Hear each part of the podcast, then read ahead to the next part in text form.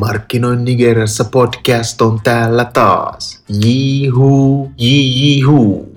No sen piti olla jälleen kerran joku hieno aloitus, uusi sellainen, mutta se ei sitä tälläkään kertaa ollut.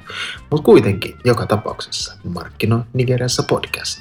Tänään mulla on luvassa kaksi aihetta, niin kuin yleensäkin. Ensinnäkin puhutaan pikkasen alvien noususta ja toisena hieman afrikkalaisesta taiteesta. Nigerian valtio on tosiaan päättänyt korottaa alveja 5 prosentista 7,5 prosenttiin. No, verotulojen kerääminen historiallisesti on ollut aika vaikeaa, siis Nigeria on aika pitkälti keskittynyt näihin öljytuloihin ja se, mitä maan sisässä on kerätty, on ollut aika toissijasta. Muutenkin veroja on kerätty lähinnä isoilta toimijoilta, jotka ei niitä voi mitenkään välttää. Eli öljyyhtiöt, pankit, vakuutusyhtiöt ja, ja niin edelleen. Nigeria on ollut suhteellisen huono keräämään veroja ja sen verokautta mutta PKT-vertaus on maailman alhaisimpia, mikä on siis huono asia, ainakin näin kansantalouden näkökulmasta. Alvin osalta tämä suhdeluku on noin 0,9 prosenttia, kun pelkästään Länsi-Afrikassa, joka on keskiverolta aika huonoa, niin yleensä suhdeluku on noin 3,8 prosenttia, eli ainakin se neljä kertaa tästä. No, Yksi syy tähän epäluottamukseen hallitusta kohtaan on, on se, että jotenkin hallitus tuntuu käyttävän näitä verorahoja aika epäjärkevästi tai järjettömästi, niin, niin kuin voi sanoa. Ja tämä tuntuu pitävän valitettavan useasti paikkaansa. Öö, no, monesti näitä varoja ei tosiaan suunnata ihan niihin parhaimpiin prioriteettikohteisiin, vaan kuten ollaan huomattu, niin esimerkiksi Nigerian parlamentti on yksi maailman parhaiten palkattuja sellaisia. No, tuntuu monesti, että varsinkin yrittäjät täällä on välillä niin ahdistuneita, että ne on valmiita käyttää oikeasti enemmän aikaa ja rahaa siihen, että ne välttää näitä veroja, kuin mitä ne verot todellisuudessa ehkä olisivat oikeasti maksaneet. Iso pelko eri työntekijöiden etujärjestöjen osalta on, että tämä alvien korotus entisestään nostaa kulutustuotteiden hintaa ja tietenkin lisää sitä kautta köyhyyttä. Myös monet yritysjärjestöt ovat sitä mieltä, että tämä aiheuttaa monen yrityksen konkurssin. Nigeria on viime vuodet varsinkin lyhyen laman jälkeen yrittänyt tehdä liiketoimintaympäristöstään helpompaa ja jossain määrin ehkä onnistunutkin siitä. Monet tahot on kuitenkin sitä mieltä, että tämä vie asiaa väärään suuntaan. No hyvähän tämä Alvin korottaminen tekisi Nigerialle ja kuulostaa tosi oikealle asialle.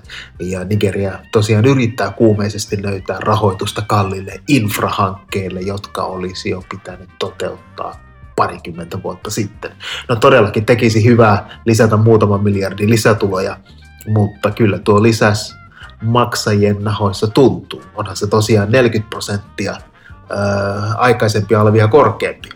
No Suomeen verrattuna niin 7,2 tai 7,5 prosenttia olisi yrittäjän ulema, mutta sitä saa varmaan haaveilla loppuelämän Suomessa, eikä varmaan silloinkaan onnistuisi. Onhan Suomessakin aika kireetä valtiontalous näinä päivinä.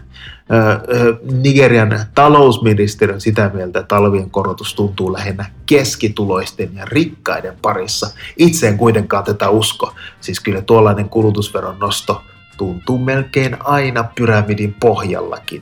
No, keskustelut käy tästä kiivaana ja seurataan mielenkiinnolla, mihin se johtaa ja minkälaisia oikeita toimenpiteitä nyt sitten, toimenpiteitä tulee nyt sitten vuoden alusta. No, seuraavaksi hieman afrikkalaista taiteesta. Ja afrikkalainen taite jatkaa päänsä nostamista. Eli viimeisen muutaman vuoden aikana afrikkalainen taide on nostanut päätään todella kivaasti ja olen jutellut aiheesta hieman aikaisemminkin. No, juttelin tuossa muutama viikko sitten yhden afrikkalaisen taiteilijan kanssa ja hän aika painokkaasti kertoi, että ei ole mitään sellaista lokeraa kuin afrikkalainen taide. Jotenkin kuin sattumaan niin samaan aikaan törmäsin tähän Rebecca Proctorin loistavasti kirjoitettuun samaan aiheeseen juttuun Artnet Newsissä. Vähän samalla periaatteella kuin Afrikka ei ole maa, niin mitään afrikkalaista taidetta ei ole. Kuinka 54 aivan erilaista maata voidaan niputtaa yhteen ja siitä tehdä jotenkin homogeenisesti lähestyttävä kohde.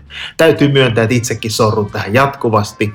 Kai se on osittain myönnettävä, että kolonialias, kolonialistiset perinteet ovat todella syvällä mielessä maailman markkinat kuitenkin pintyneesti pyrkivät pitämään yllä afrikkalaisen taiteen lokeroa, varsinkin kun se on tällä hetkellä kiinnosta ja lokerosta on yleensä helpompi myydä.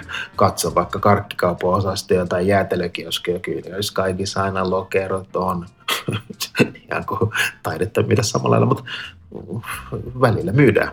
Eli eri Afrikasta lähtöisin olevaan taiteeseen liittyvät tapahtumat ovat lisänneet myös keräilijöiden kiinnostusta ja siis tämähän on myös selkeästi nostanut hintaa. Myös Afrikasta lähtöisin olevat keräilijät ovat nostaneet profiiliaan ja antaneet todella kovia vivahteita ostovoimastansa kansainvälisillä huutokauppoilla. Ja on huomattu, että tosiaan iso osa ostajista ympäri maailmaa eri huutokauppaissa ovat oikeasti afrikkalaista syntyperää. No, tällä kertaa nämä aiheet oli siinä. Toivottavasti kelpasi anna kommenttia, jätä palautetta, äh, kerro mistä haluaisit kuulla. Markkinoi Nigeriassa podcast. Pum pum. Moikka!